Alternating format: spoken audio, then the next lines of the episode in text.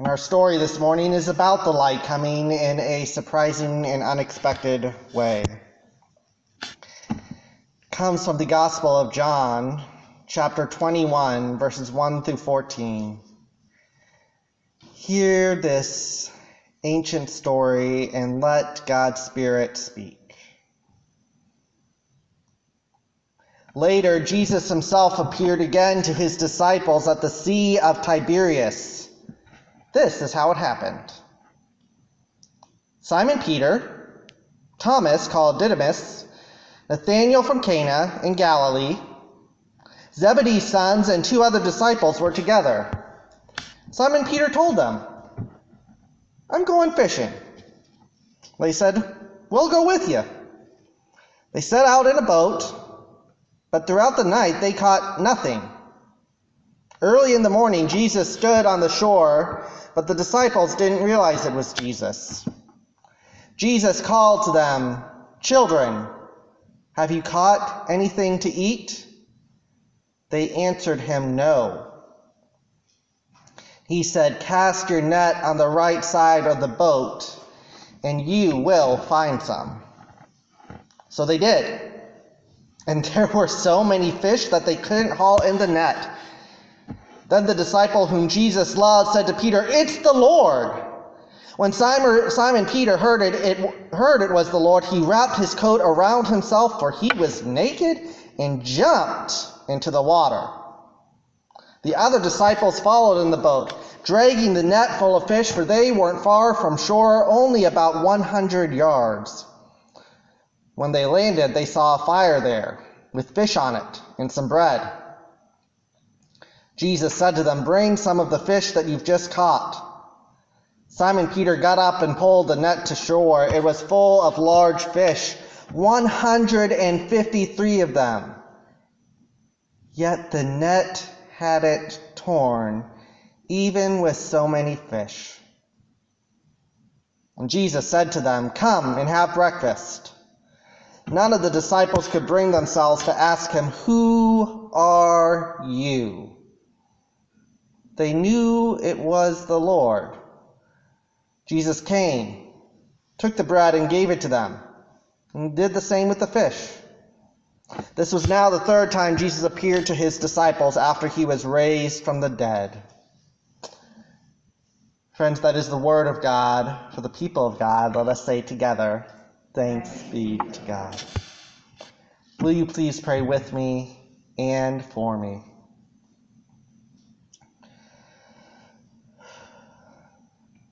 Holy Spirit, rushing wind, mothering spirit, you are here.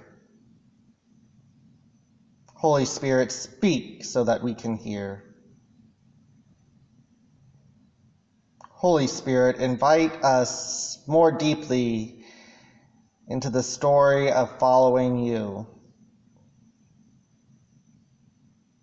And Holy Spirit, may all that I say point us toward being more joyful participants in your story. Amen.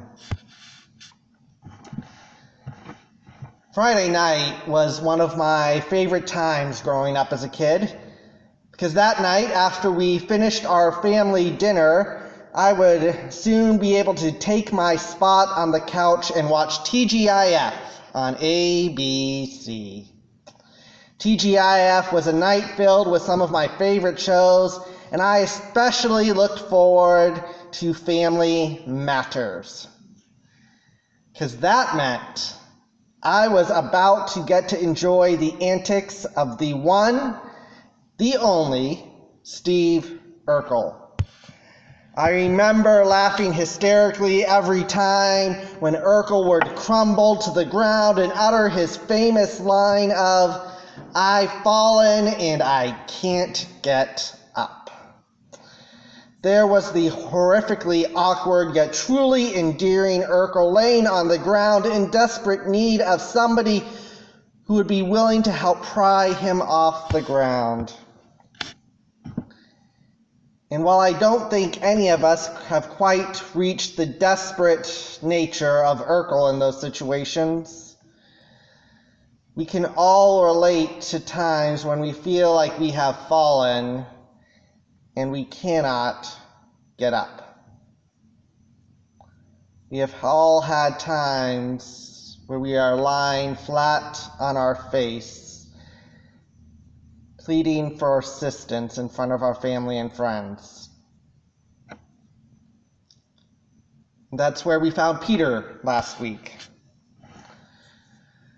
For a few years, months, Peter had become very confident, perhaps we could even more accurately say cocky, in his journey of following Jesus. And then, boom. he was knocked down and he did not know what to do. Friends, wouldn't it be nice if we could all look at each other? If I could tell you that this type of epic fail will never happen to any of us in our journey of following Jesus. But we all know better. Because we have all been in situations where our failure has left us paralyzed feeling unable, feeling like we are unable to move forward. Failure like that is just part of our human story and our human condition. Even those of us who have decided to follow Jesus. It's especially true for those of us who do decide to follow Jesus that when we do fail, we feel like a complete and utter fraud because we suffer under the illusion that since we have decided to follow Jesus, that means we'll never make another mistake again. But, friends, here is the beauty of Jesus that Peter discovered. And I hope that we can discover once again as well. Jesus is willing to follow us into our failure. Jesus is willing to follow us into our failure. Last week in our story with Peter, we read how Jesus, even after Peter denies him, Jesus catches Peter's eyes for just a second and Peter sees this gaze that is filled with disappointment, but not shame. And just that glimpse, knowing that he has not been forgotten, allows Peter to move forward. For Peter, it was just a brief moment of realizing that Jesus has not given up on him. And therefore, maybe he shouldn't give up on himself. And perhaps we ourselves need to realize that Jesus has not given up on us, and that we should not give up on ourselves either. So, friends, yes, indeed, we realize that we can move past our failure. But then the question comes what do we move toward? Once we move past our failure, what do we move toward? Well, in this story, Peter and some of his friends decide to go fishing. A former fisherman has gone fishing. I'm going to be honest, that is a little underwhelming. Not exactly the Hollywood script we would expect after Jesus had been resurrected from the dead. So let's talk about it. Peter and a few of his friends are hungry.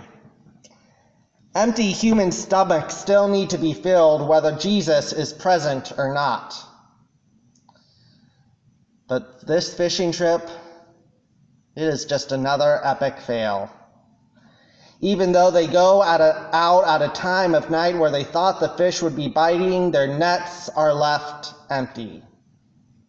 Their stomachs have now reached the point of hunger pains, and these fishermen are just left hoping nobody will come and witness how these former fishermen have lost their magic touch. We know Peter is a bit of a prideful fella and he doesn't need a failed fishing trip on his resume. Alas, there's that voice from the shore calls out to them. And he sees their empty nets, their failure is on full display. And the stranger tells them to toss their net to the other side. And they surprisingly push their pride to the side and give it a try. And wouldn't you know, they hit the jackpot. Suddenly, 153 fish are now bursting at the seams of their net. And as soon as the disciples realize who gave them this expedition saving advice, Peter barely has time to put on his clothes before running into the arms of Jesus. It's been just a couple of days. Peter has gone from barely being able to stomach eye contact with Jesus to a full on reckless abandon, sprinting as fast as he can sprint to get toward Jesus. Peter has been transformed. He wasn't doing anything special. He's a fisherman who went fishing. And yet, Jesus took that act and brings Peter more deeper into their relationship of being God's beloved. So, what does it mean for us to be transformed like Peter? What does it mean for us to experience what Peter experienced in these couple of days? Friends, I submit this to you this morning. A transformed follower of Jesus is somebody who recognizes Jesus at work in their everyday life and goes all in. Recognizing that Jesus is at work in the ordinary, everyday things, and we go all in with him. Now, last week I mentioned that I was a planner. So, I struggle a little bit with impulsivity. And Peter is one impulsive dude. And Peter shows people like me that there's room for this impulsiveness in our spiritual life. And it can be a gift. Because Peter doesn't wait. He doesn't need the path clearly lined out for him. He doesn't need the instructions beforehand. He just runs straight toward Jesus. And they just share a meal together. Friends, that is enough. When we feel like Peter, but we recognize that that has not kept God from seeking us. That is what transforms us. That's what causes Peter to run barely clothed to Jesus.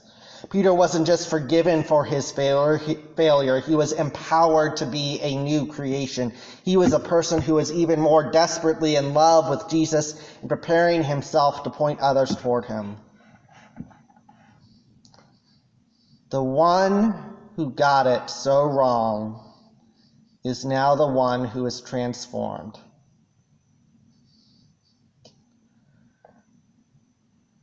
The fact that Jesus works in this way, at least for me, it is perplexing.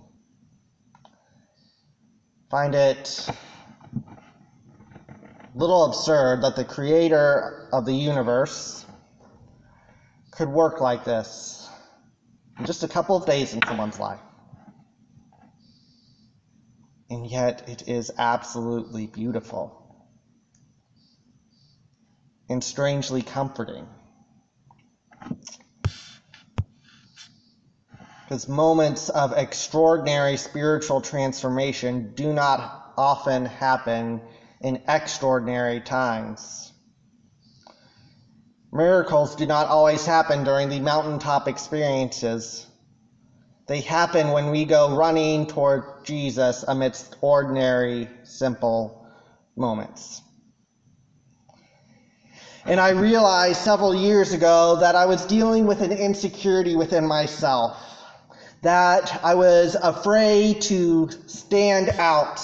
I just wanted to blend in and just be that wallflower who nobody would really notice.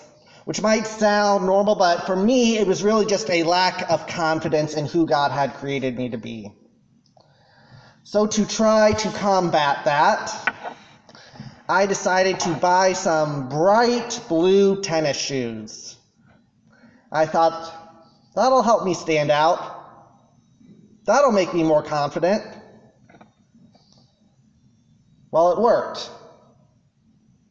A little too well. Because while I was out one day, I met somebody on the streets who said they loved my shoes.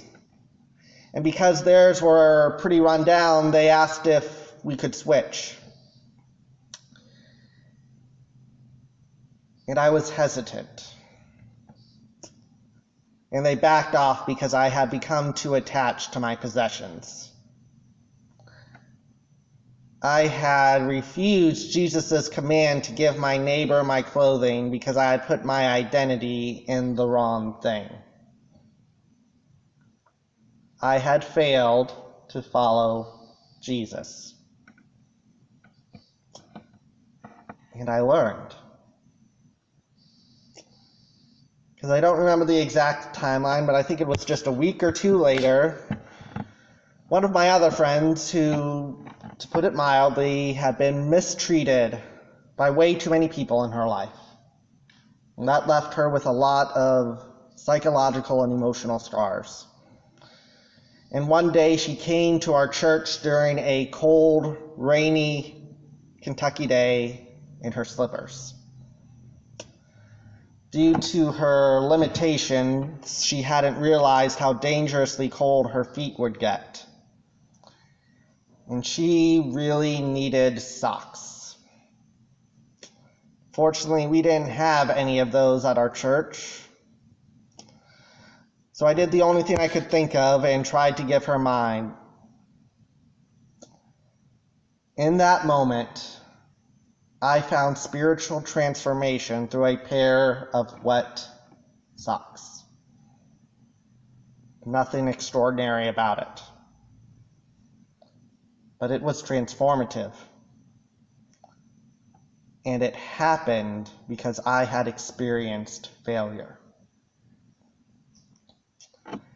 Friends, as Peter approached Jesus on the shore, he saw he smelled a charcoal fire. It was something that Jesus had prepared for the meal he was going to have with them. And the word that is used to describe this fire, that word is used only one other time in the entire New Testament. the night of Peter's denial as he gathered around a similar charcoal fire trying to be hidden. The smells that just a few days ago were a symbol of failure are now redeemed with transformation and community the image that once burned through Peter's soul has now lit an inferno of new life. The warmth from a flame that he once hoped would melt his guilt has now filled him with a fiery joy. And I can't say for sure, friends, but I have a feeling that Jesus knew exactly what he was doing. Because it is in the places where we feel like we have failed that Jesus can bring the most transformation and they can be as utterly ordinary as fishing and socks. Because our God is not afraid of being present in the ordinary.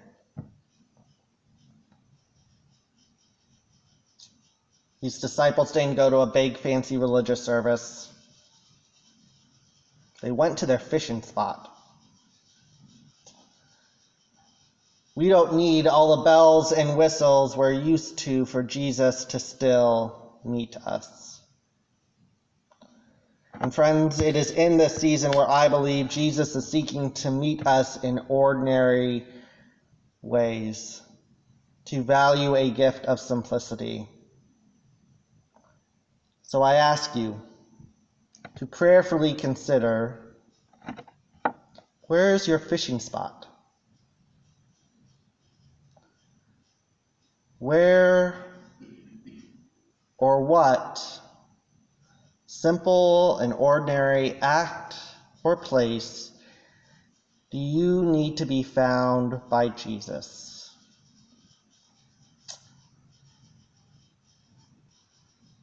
Friends, we are struggling with simplicity as a society right now. We're used to being able to buy our way into happiness, go off and just do something to make ourselves feel better. And maybe part of our testimony as people of faith in this season are finding contentment in the simple things. Recognizing that we don't need everything back to normal because we recognize that Jesus is present amidst our limitations, amidst our ordinary moments. Because it is in the ordinary moments of just a shared meal that God declares as holy here, that God calls miraculous. And praise God for sending us the Messiah who makes a simple dinner with friends and spiritual family holy. So this week, perhaps just as you sit outside, enter into a posture of silence and stillness, Jesus will meet you. As you are sitting at your computer at home working, Jesus will meet you. Sitting silently with your Bible at home, Jesus will meet you. Eating a simple family dinner at home, Jesus will meet you. And he can make an abundance of faith out of it.